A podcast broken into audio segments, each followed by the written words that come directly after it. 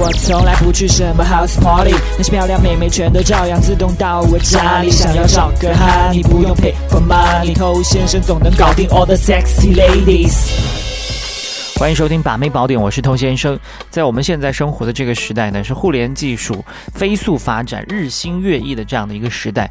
互联技术的发展也给我们生活带来了各种各样的一些变化。这种变化自然而然也包括我们在把妹的这种方式上。曾经把妹，我们在沟通起来的时候还可能要写到情书，但现在只要有一部智能手机，就可以帮你完成很多事情。只要你愿意。你现在通过手机可以结交到的妹子，可能是曾经那个时代的十倍不止。但凡事呢，总是有两面性。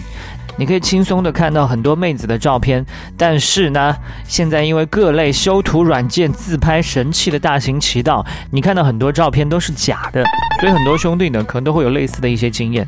最近聊了一个还蛮不错的妹子，大大的眼睛，长长的睫毛，性感的身材，结果抱有非常高的期待。终于到了这一天，把自己洗漱干净，穿戴整齐，准时的去赴约。结果见了面之后呢，发现是鬼，是吧？那这是什么感觉呢？那这就是一种天堂掉地狱的感觉。那常在河边走，哪有不湿鞋？那很不幸的，我也有这方面的一些惨痛经历。那今天呢，我们就从这些惨痛经历当中总结出一些经验教训来告诉你，希望你在今后的人生当中呢，可以不要再碰见照片。当然这是不可能的，只能少碰见照片。那首先一点呢，我们要去看妹子拍照的这个角度。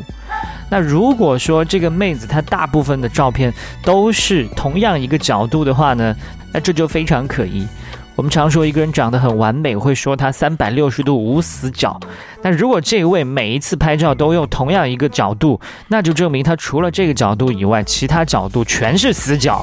另外呢，你可以再去看一看他全身的照片，因为要修脸很容易，但是你整体气场、品味、穿搭，这个很难轻易的改变。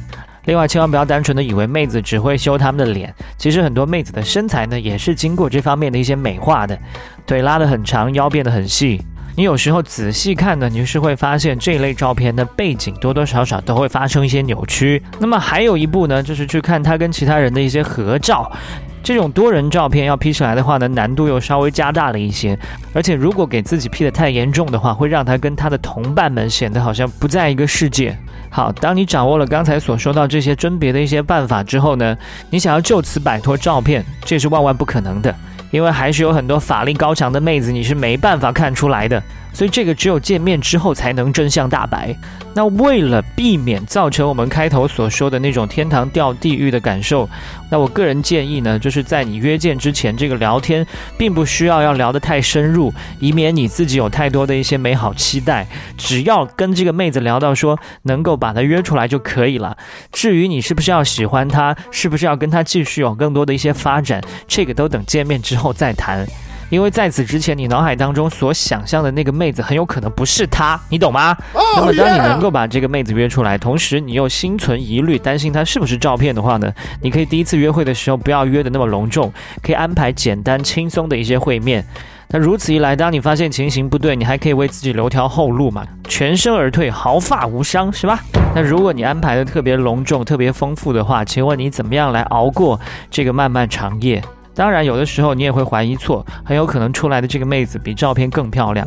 如果是这种情形，当这个简单会面之后呢，你可以在脑海里面迅速的想一想，接下来你们应该一起去做些什么其他有趣的事情。方法就教你这么多，最后呢，只能祝你好运了。在节目之外，欢迎去添加我的官方微信公众号 k u a i b a m e i，快把妹的全拼，把妹宝典，下回见哦。